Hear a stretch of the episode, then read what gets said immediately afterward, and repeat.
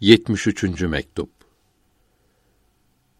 Bu mektup Kılınç Han'ın oğlu Kılıcullah'a yazılmış olup kaçınması ve yapılması lazım gelen şeyleri bildirmektedir. Allahü Teala Muhammed Mustafa'nın aleyhissalatu vesselam parlak olan yolunda yürümekle şereflendirsin. Yavrum, bu dünya imtihan yeridir. Dünyanın görünüşü yalancı yaldızlarla süslüdür. Kötü kadına benzer. Yüzünü saçlar, kaşlar ben ile boyamışlardır. Görünüşü tatlıdır. Taze, güzel, körpe sanılır. Fakat aslında güzel koku sürülmüş bir ölü gibidir. Sanki bir leştir ve böcekler, akrepler dolu bir çöplüktür su gibi görünen bir seraptır. Zehirlenmiş şeker gibidir. Aslı haraptır. Elde kalmaz. Kendini sevenlere, arkasına takılanlara hiç acımayıp en kötü şeyleri yapar. Ona tutulan akılsızdır, büyülenmiştir. Aşıkları delidir, aldatılmıştır. Onun görünüşüne aldanan sonsuz felakete düşer. Tadına, güzelliğine bakan nihayetsiz pişmanlık çeker. Server-i kainat Habibi Rabbil Alemin aleyhi ve ala alihi salavat ve tahiyyat buyurdu ki dünya ile ahiret birbirinin zıddıdır. Birbirine uymaz. Birini razı edersen öteki gücenir. Demek ki bir kimse dünyayı razı ederse ahiret ondan gücenir. Yani ahirette eline bir şey geçmez. Allahü Teala bizi ve sizi dünyaya düşkün olmaktan ve dünyayı ele geçirmek için insanlık vazifelerini çiğneyenleri sevmekten muhafaza eylesin. Yavrum, bu pek kötü olduğunu anladığın dünya nedir biliyor musun?' Dünya seni Allahü Teala'dan uzaklaştıran şeyler demektir. Kadın, çocuk, mal, rütbe, mevki düşüncesi Allahü Teala'yı unutturacak kadar aşırı olursa dünya olur. Çalgılar, oyunlar, mala yani ile yani faydasız boş şeylerle vakit geçirmek, kumarlar, kötü arkadaş, kötü filmler, mecmua ve romanlar hep bunun için dünya demektir. Ahirete faydası olmayan ilimler, dersler de hep dünyadır. Hesap, hendese yani matematik ve geometri, astronomi, mantık eğer Allahü Teala'nın gösterdiği yerlerde kullanılmazsa yani kâfirlerle mücadele ve onlardan üstün olmak için ve insanlara hizmet etmek için kullanılmazsa Bunlarla uğraşmak boşuna vakit öldürmek olur ve dünya olur. Bu bilgileri bütün derinliğiyle, incelikleriyle okumak yalnız başına işe yarasaydı eski Yunan felsefecileri ve son zamanlardaki Avrupa'nın, Amerika'nın fen adamları, mütehassısları saadet yolunu bulur, ahiretteki ebedi azaptan kurtulurlardı. Liselerde, üniversitelerde okunan ulûm-i akliye yani tecrübi ilimler yani fen bilgileri ve yabancı diller İslamiyete ve mahluklara hizmet etmek niyetiyle öğrenilirse ve bu yolda kullanılırsa faydalı olur. Bunlara çalışmak lazım olur ve sevap olur. Bunun içindir ki ecdadımız Şam, Bağdat, Semerkant ve Endülüs Müslümanları her türlü fende ve güzel sanatta pek ileri gitmiş dünya birinciliğini ellerinde tutmuşlardı. Avrupa'nın ilim ve fen adamları asırlar boyunca İslam fakültelerine gelip ihtisas kazanırlar ve bununla övünürlerdi. Müslümanların o parlak medeniyetlerinin eserleri bugün meydandadır ve dünya münevverlerini hayran bırakmaktadır.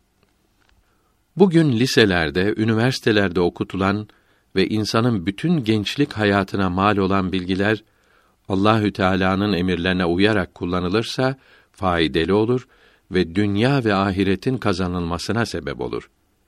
Medeniyet demek yalnız ilim ve fen demek değildir. İlim ve fen medeniyet için ancak bir alet, bir vasıtadır. İlimde fende çok ileri olan milletlere fen vasıtalarını ne yolda kullandıklarını incelemeden medeni demek büyük gaflettir. Pek yanlıştır. Fabrikaların, motorlu vasıtaların, gemi, tayyare, atom cihazlarının çok olması, gözleri kamaştıran yeni buluşların artması medeniyeti göstermez. Bunları medeniyet sanmak her silahlıyı gazi, mücahit sanmaya benzer. Evet, mücahit olmak için en yeni harp vasıtalarına malik olmak lazımdır. Fakat bunlara malik olan eşkıyalık da yapabilir.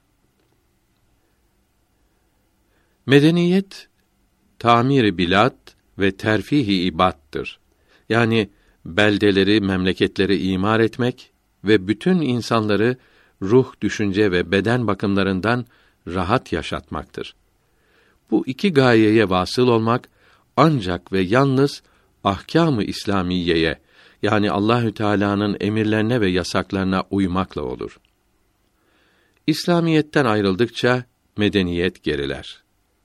İşte liselerde, üniversitelerde öğrenilen bilgiler, bütün fen vasıtaları, fabrikalar, ağır sanayi memleketleri imar için, insanları rahat ettirmek için kullanılırsa faydalı olur, sevap olur. Memleketleri tahrip, insanların hürriyetini ellerinden almak, köle yapmak için kullanılırsa faydasız olur, günah olur.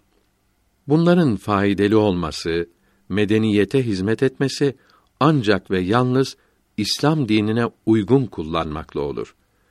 Avrupa, Amerika asırlardan beri İslam ahlakını, İslam hukukunu inceliyor. İslam dininin emirlerini, yasaklarını alıp kendilerine mal ediyor. Onların bugünkü ilerlemesi kanunlarında bile yer verdikleri İslami kıymetler ve esaslar sayesinde olduğu açıkça görülmektedir. Demek ki bir milleti bir gemiye benzetirsek İslam ahkamı yani Allahü Teala'nın emirleri ve yasakları bu geminin güverte ve kaptan teşkilatıdır. Bütün ilimler, fen bilgileri, endüstri kolları, ağır sanayi de bu geminin çarkçı, makinist kısmı demektir. Gemide kaptan da makinist de lazımdır. Biri bulunmazsa gemi işe yaramaz, helak olur. O halde dedelerimizin rahmetullahü teala aleyhim ecmaîn dünya çapındaki başarılarını, üstünlüklerini yine elde etmek için İslam bilgilerinin her iki kısmını yani hem dinimizi iyi öğrenmemiz ve ona sarılmamız hem de ulûm-i akliyeyi asrımızın bütün teknik buluşlarını öğrenmeye ve en iyi şekilde yapmaya çalışıp bunları İslam ahkamına uygun olarak kullanmamız lazımdır. Bunu başarınca maddi manevi olgunlaşacak, bütün milletlere örnek olacak, bütün dünyaca sevilerek hakim ve hami seçileceğiz. Hadisi i şerifte el cennetü tahte zilalis suyuf buyuruldu. Yani İslamiyet kâfirlerdeki silahların hepsini yapmakla ve bunları iyi kullanmakla sağlam kalır. Bunun için fen bilgilerine çok çalışmamız, atom bombası, roket, radar, füze yapmamız lazımdır. Aksi takdirde din yıkılır. 1400 bu kadar sene evvel bugünün kurtuluş yolunu bu hadisi şerif bizlere göstermiştir. İnsanların, milletlerin dinleri kendilerini idare edenlerin dinleri gibi olur. Hadisi şerifi de Müslümanların çalışarak kâfirlerden üstün olmasını emir buyurmaktadır.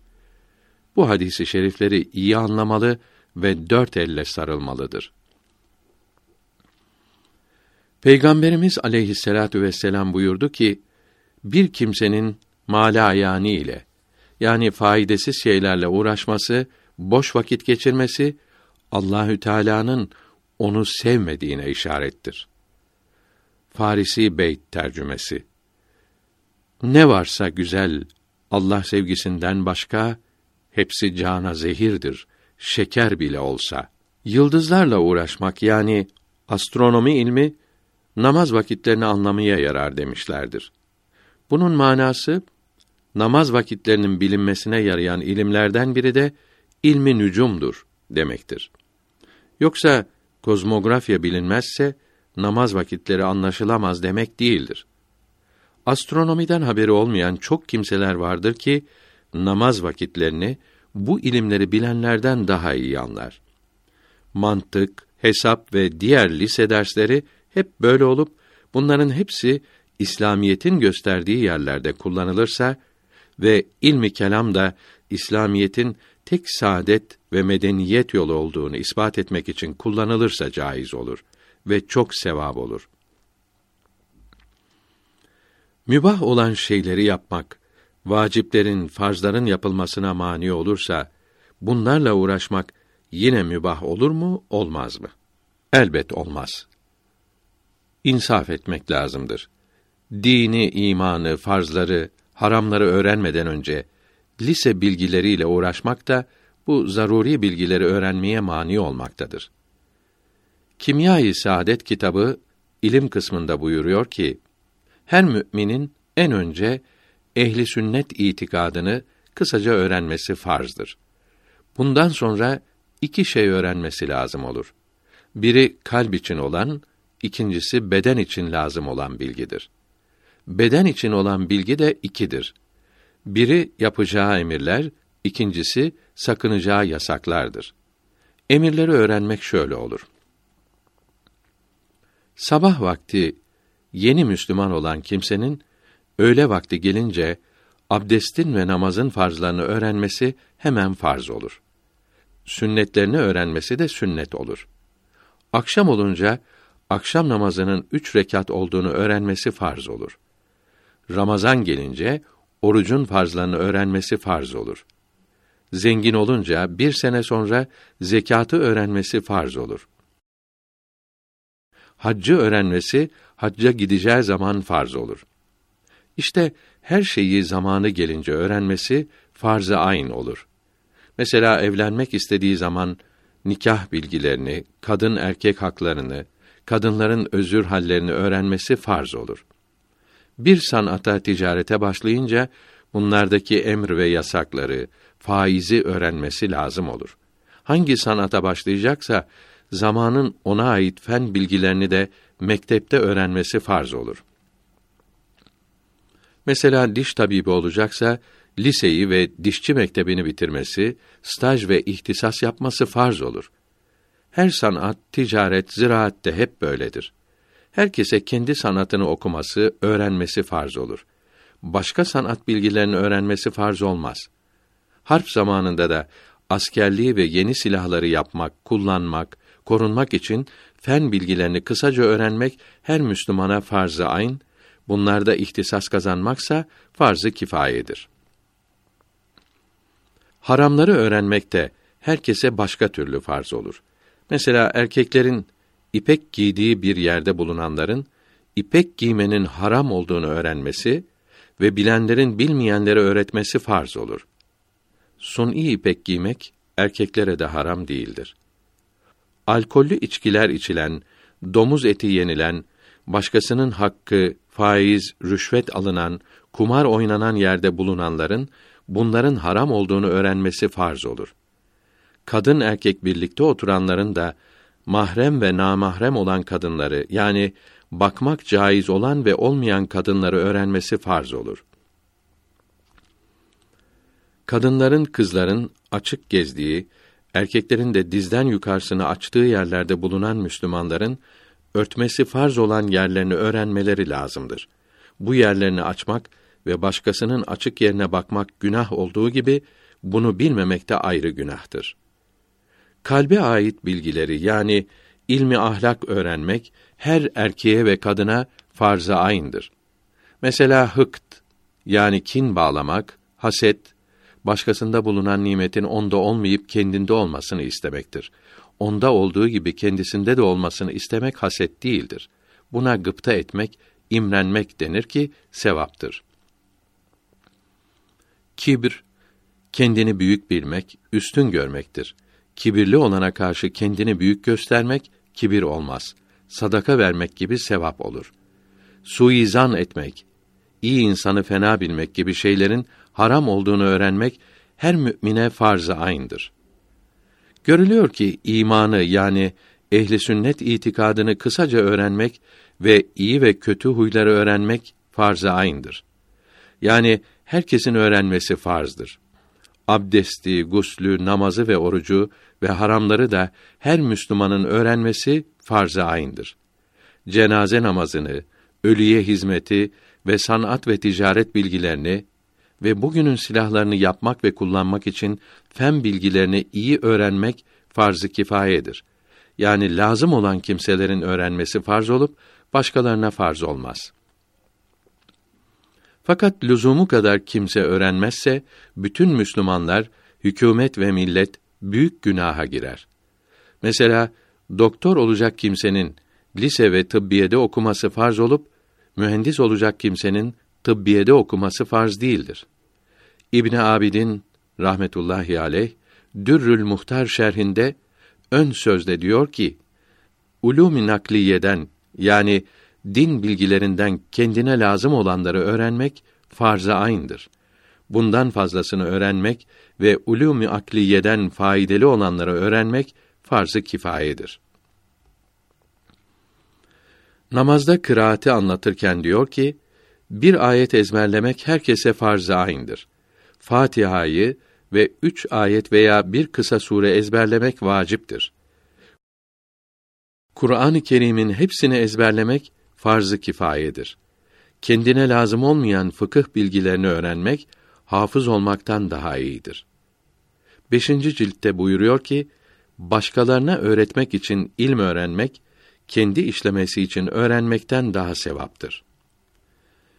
Yavrum, Hak Teâlâ sana çok lütf ve ihsan ederek, bu genç yaşta tövbe etmekle ve İslam alimlerinin yolunda bulunan birinin sohbetine kavuşturmakla şereflendirmişti. Bilemiyorum ki nefs ve şeytanın ve din bilgisi olmayan kötü arkadaşların arasında o temiz halde kalabildin mi? Din düşmanları her yoldan gençleri aldatmaya uğraşırken değişmeden akıntıya karşı durmak kolay değildir. Gençlik zamanıdır. Para bol, nefsin her arzusunu yerine getirmek kolay ve arkadaşların çoğu da uygunsuz. Farisi Beyt tercümesi Canım yavrum, sana sözüm yalnız şudur. Körpeciksin, yolun da çok korkuludur. Kıymetli oğlum, mübahların fazlasından sakınmalısın. Mübahları lüzumu kadar kullanmalısın. Bunları da Allahü Teala'ya kulluk etmek niyetiyle yapmalısın. Mesela bir şey yerken Allahü Teala'nın emirlerini yerine getirmek için kuvvetlenmeye, giyinirken avret yerini örtmeye ve soğuktan, sıcaktan korunmaya niyet etmeli ve her mübah için ve ders çalışırken böyle gerekli niyetler yapmalıdır. Büyüklerimiz azimetle hareket etmiş, ruhsattan elden geldiği kadar kaçınmıştır. Mübahları zaruret miktarı kullanmakta azimettir. Bu devlet bu nimet ele geçmezse mübahlardan dışarı çıkmamalı, haram ve şüphelilere taşmamalıdır. Allahü Teala kullarına çok merhamet ve ikram ederek mübah olan şeylerle zevklenmeye izin vermiştir. Pek çok şeyleri mübah etmiştir. Helal olan bu sayısız zevkleri, lezzetleri bırakıp da haram edilen birkaç zevke sapmak Allahü Teala'ya karşı ne kadar edepsizlik olur. Hem de haram ettiği lezzetleri daha fazlasıyla mübahlarda da yaratmıştır. Helal olan çeşit çeşit nimetlerin zevkleri bir yana, insanın işinden Rabbinin razı olmasından daha büyük zevk olur mu? Bir kimsenin işini efendisinin beğenmemesinden daha büyük cefa, sıkıntı olur mu? Cennette Allahü Teala'nın razı olması cennet nimetlerinin hepsinden daha tatlıdır. Cehennemdekilerden Allahü Teala'nın razı olmaması cehennem azaplarından daha acıdır. Biz kuluz sahibimizin emrindeyiz. Başı boş değiliz. Her istediğimizi yapmaya serbest değiliz. İyi düşünelim. Uzağa gören akıl sahibi olalım. Kıyamet günü utanmaktan, pişman olmaktan başka ele bir şey geçmez. Gençlik çağı kazanç zamanıdır. Merd olan bu vaktin kıymetini bilip elden kaçırmaz. İhtiyarlık herkese nasip olmaz. Nasip olsa da rahat, elverişli vakit ele geçmez. Vakit de bulunsa kuvvetsizlik, halsizlik zamanında yarar iş yapılamaz. Bugün her vaziyet elverişliyken, ananın babanın varlığı büyük nimet iken, geçim derdi olmayıp fırsat eldeyken, güç kuvvet yerindeyken, hangi özr ile, hangi sebeple bugünün işi yarına bırakılabilir? Peygamberimiz sallallahu aleyhi ve sellem yarın yaparım diyen helak oldu, ziyan etti buyurdu. Eğer dünya işlerini yarına bırakırsan ve bugün hep ahiret işlerini yaparsan güzel olur. Fakat bunun aksini yaparsan çok çirkin olur. Gençlik zamanında insanı üç din düşmanı olan nefs, şeytan ve kötü insanlar aldatmaya uğraşmaktadır. Bunlar karşısında az bir ibadet pek kıymetli olur. İhtiyarlıkta yapılan bundan kat kat fazla ibadetlerin bu kadar kıymeti olmaz. Düşman hücum ettiği zaman askerin ufak bir hareketi çok kıymetli olur. Sulh zamanında yapılan büyük talimlerin, manevraların bu kadar kıymeti olmaz. Oğlum, bütün varlıkların hülasası, özü olan insan, eğlence için, oyun için, yiyip içmek, gezmek, yatmak, keyif sürmek için yaratılmadı. Kulluk vazifelerini yapmak için, Rabbine itaat, tevazu, kuvvetsizliğini, ihtiyacını göstermek, ona sığınmak ve yalvarmak için yaratıldı.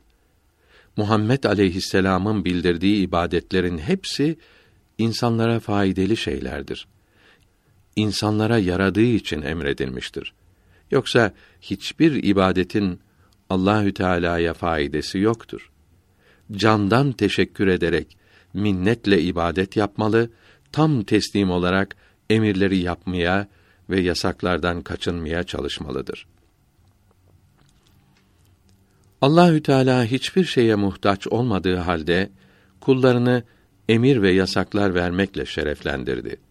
Her şeye muhtaç olan biz kulların bu büyük ihsana bol bol teşekkür etmemiz, bunun için de emirleri yapmaya candan sarılmamız lazımdır. Ey oğlum, iyi biliyorsun ki dünyada biri mevki, rütbe sahibi olsa, emrinde bulunanlardan birine mühim bir vazife verse, bu vazifenin yapılmasında emir verene de faide olduğu halde bu işçi bu vazifeye ne kadar çok ehemmiyet ve kıymet verir. Bu vazifeyi bana büyük bir zat verdi diye övünür ve seve seve zevk ile yapmaya çalışır değil mi? Yazıklar olsun. Allahü Teala'nın büyüklüğü, yüksekliği bu kimsenin büyüklüğü kadar değil midir de İslam dininin istediklerini yapmaya böyle çalışılmıyor. Allahü Teala'nın emirleri vazife bilinmiyor ve vazife mukaddestir. Önce vazife sonra namaz gibi şeyler deniyor. Halbuki Allahü Teala'nın emirleri birinci vazife olmak lazımdır. Utanmak lazımdır. Gaflet uykusundan uyanmamız lazımdır. Allahü Teala'nın emirlerini yapmamak iki sebepten ileri gelir. Bir, Allahü Teala'nın emirlerine, yasaklarına inanılmamıştır. Bu ibadetler Araplar içindir. Çöldeki insanların sağlam olması içindir. Bugün İsveç hareketleri, spor, fizikoterapi, masaj, namazın işini görmekte, duşlar, banyolar, plajlar abdestten daha modern temizlemektedir denilmesidir. 2. Allahü Teala'nın emirlerine ehemmiyet vermemektir. Bu emirlerin büyüklüğünü mevki, kumanda sahibi kimselerin büyüklüğünden aşağı görmektir. Her iki sebep ile de ibadet etmemenin şenaatini, çirkinliğini düşünmemiz lazımdır. Ey evladım! Yalancılığı çok defa görülmüş olan birisi düşman bu gece filan yerden baskın yapacak dese idareciler, akıllılar karşı koyma güçlerini düşünmez mi? O kimsenin yalancı olduğunu bildikleri halde tehlike bulunan işlerde ihtiyatlı, tedbirli, uyanık bulunmak lazımdır demezler mi? Muhbir sadık yani hep doğru söyleyici, doğruluğuyla şöhret bulmuş aleyhisselatu vesselam tekrar tekrar açıkça ahiretin sonsuz azaplarını bildiriyor. Buna inanmıyorlar. İnanılsa da tedbir, kurtulma çaresi düşünmüyorlar. Halbuki muhbir-i sadık kurtuluş yolunu da göstermektedir. O halde muhbir-i sadıkın sözlerine bir yalancının sözleri kadar kıymet vermemek nasıl bir imandır? İmanım var demek, Müslümanım demek insanı kurtarmaz. Kalbin inanması, yakin hasıl etmesi lazımdır. Halbuki yakin nerede? Zan bile yok. Belki vehim bile değil. Çünkü tehlikeli zamanlarda vehmedilen şeye karşı da tedbir almak akıl icabıdır. Hucurat suresi 18. ayetinde mealen Allahü Teala yaptıklarınızı hep görmektedir. Buyurulduğu halde haramları yapıyorlar. Halbuki herhangi bayağı bir kimse bu çirkin işleri görecek olsa, belki görmek ihtimali olsa yapmaktan vazgeçerler. Bu halin iki sebebi olabilir. Ya Allahü Teala'nın verdiği habere inanmıyorlar yahut da Allahü Teala'nın görmesine ehemmiyet vermiyorlar. Haramları bu iki sebeple işlemek imanı mı gösterir, kafir olmayı mı gösterir? Yavrum, yeniden imanını tazelemelisin. Peygamberimiz aleyhisselatu vesselam buyurdu ki, La ilahe illallah diyerek imanınızı yenileyiniz. Sonra Allahü Teala'nın razı olmadığı işlerden tövbe etmelisin. Yasak ettiği, haram eylediği şeylerden sakınmalısın. Beş vakit namazı cemaatle kılmalısın. Gece namaz kılabilirsen, teheccüde kalkabilirsen büyük saadet olur. Cuma, Arefe, Bayram, Kadr, Berat, Miraç, Aşure, Mevlid ve regaib gecelerinde ibadet etmek çok sevaptır. Mevlana Muhammed Rebhami rahmetullahi aleyh Riyadun Nasihin kitabının Hint basması 172. sayfasında buyuruyor ki büyük İslam alimi İmamı Nevevi rahmetullahi aleyh Eskar kitabında buyuruyor ki gecenin 12 kısmından bir kısmını yani bir saat kadar ihya etmek yani okumak, kılmak, dua etmek bütün geceyi ihya etmek olur. Yaz ve kış geceleri için hep böyledir. İbn Abidin'in 461. sayfasındaki yazıdan da böyle olduğu anlaşılmaktadır. Hakaiki Manzume'de diyor ki, fıkıh kitaplarında saat demek bir miktar zaman demektir. Nevevi Şafii mezhebinde müçtehittir. Hanefilerin de geceleri böyle ihya etmeleri uygun olur. Hakaiki Manzume kitabı Mahmudi Buhari'nin olup iki cilttir ve Manzume-i Nesefi'nin şerhidir. Kıymetli fıkıh kitabıdır. Mahmudi Buhari 671 miladi 1271 senesinde Buhara'da vefat etmiştir. Zekat vermek de İslam'ın beş şartından biridir. Zekat vermek elbette lazımdır. Birçok kitaplar mesela Murat Molla Kütüphanesi'nde 1113 numaralı Surretül Fetava kitabı 14. sayfasında zekat vermek lazım olup da o sene vermeyip özürsüz geciktiren günaha girer ve şahadeti kabul olmaz buyurmaktadır. Zekatı kolayca verebilmek için altından ve gümüşten ve ticaret eşyasından fakirlerin hakkı olan kırkta biri senede bir kere mesela her Ramazan-ı Şerif ayında zekat niyetiyle ayrılıp saklanır. Bütün sene içinde istediği zaman zekat vermesi caiz olanlardan dilediğine verir. Her verişte ayrıca zekat için niyet etmeye lüzum yoktur. Ayırırken bir kere niyet etmek yetişir. Herkes fakirlere ve zekattan hakkı olanlara bir senede ne kadar vereceğini bilir. Buna göre zekatından ayırıp saklar. Ayırırken niyet etmezse fakirlere verdikleri zekat olmaz. Nafile sadaka olur. İşte böylece hem zekat verilmiş olur hem de her zaman muhtaçlara yaptığı yardım yerini bulur. Bir sene içinde fakirlere yaptığı yardım zekat için ayrılandan az olursa artan zekatı yine kendi malından ayrı saklamalı, gelecek sene ayrılacak olan zekatla karıştırıp vermelidir. Her sene böyle ayırıp yavaş yavaş vermek caizdir. Yavrum, insanların nefsi bahildir, cimridir, tamahkârdır. Allahü Teala'nın emirlerini yapmamakta inatçıdır. Onun için biraz aşırı yazdım. Yoksa malı da, canı da, mülkü de hep o vermiştir. Onun verdiğine el uzatmaya kimin hakkı vardır? O halde zekatı ve uşru seve seve vermek lazımdır. Her ibadeti seve seve yapmalıdır. Kul hakkına dokunmamaya, hakkı olanları ödemeye titizlikle çalışmalıdır. Üzerimizde kimsenin hakkı kalmamasına çok dikkat etmeliyiz. Hakkı dünyada ödemek kolaydır. Nezaketle, yumuşaklıkla haktan kurtulmak mümkün olur. Fakat ahirette iş böyle değildir. Orada hak altından kurtulmak çok güçtür. Çaresi bulunmaz. Kâfirlerin haklarını da gözetmek lazımdır. Kâfir memleketlerindeki kâfirlerin de mallarına, canlarına ve namuslarına saldırmamalıdır. Kâfirlerin kanunlarına da karşı gelmemelidir. İslamiyeti dinini iyi bilen ve ahireti düşünen doğru alimlere sorup öğrenmelidir. Böyle mübarek insanların sözleri ve kitapları tesirli olur. Bunların nefeslerinin bereketiyle sözlerini yapmak kolay olur. Para kazanmak için, rey kazanmak, mevki almak için din kitabı yazan, nutk söyleyen, Müslümanları aldatmak için yüzlerine gülen, din hırsızlarının yanından ve kitaplarından kaçmak lazımdır. Doğru alim, güvenilir kitap bulunamayan yerlerde bu gibilerden ancak çok lüzumlu şeyler sorulabilir. Vaazları, nutukları dinlenmez. Ey oğlum!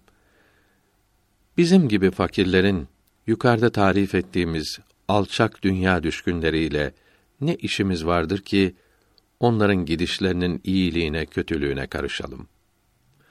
Allahü Teala'nın peygamberi sallallahu aleyhi ve sellem lazım olan nasihatları açıkça bildirmiş, söylenmedik bir şey kalmamıştır. Fakat bu yavru bu fakirlere gelip nasihat ve yardım istemiş olduğu için bu yavrunun nasıl ne yolda bulunduğu sık sık kalbe gelmektedir.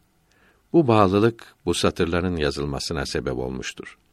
Evet, bu yavrunun böyle sözleri çok işitmiş olduğunu biliyorum. Fakat yalnız işitmekle bir şey kazanılmaz. Duyduklarını, öğrendiklerini yapmak lazımdır. Bir hasta ilacını öğrenebilir. Fakat ilacı kullanmadıkça iyi olamaz. İlacı bilmek onu iyi edemez.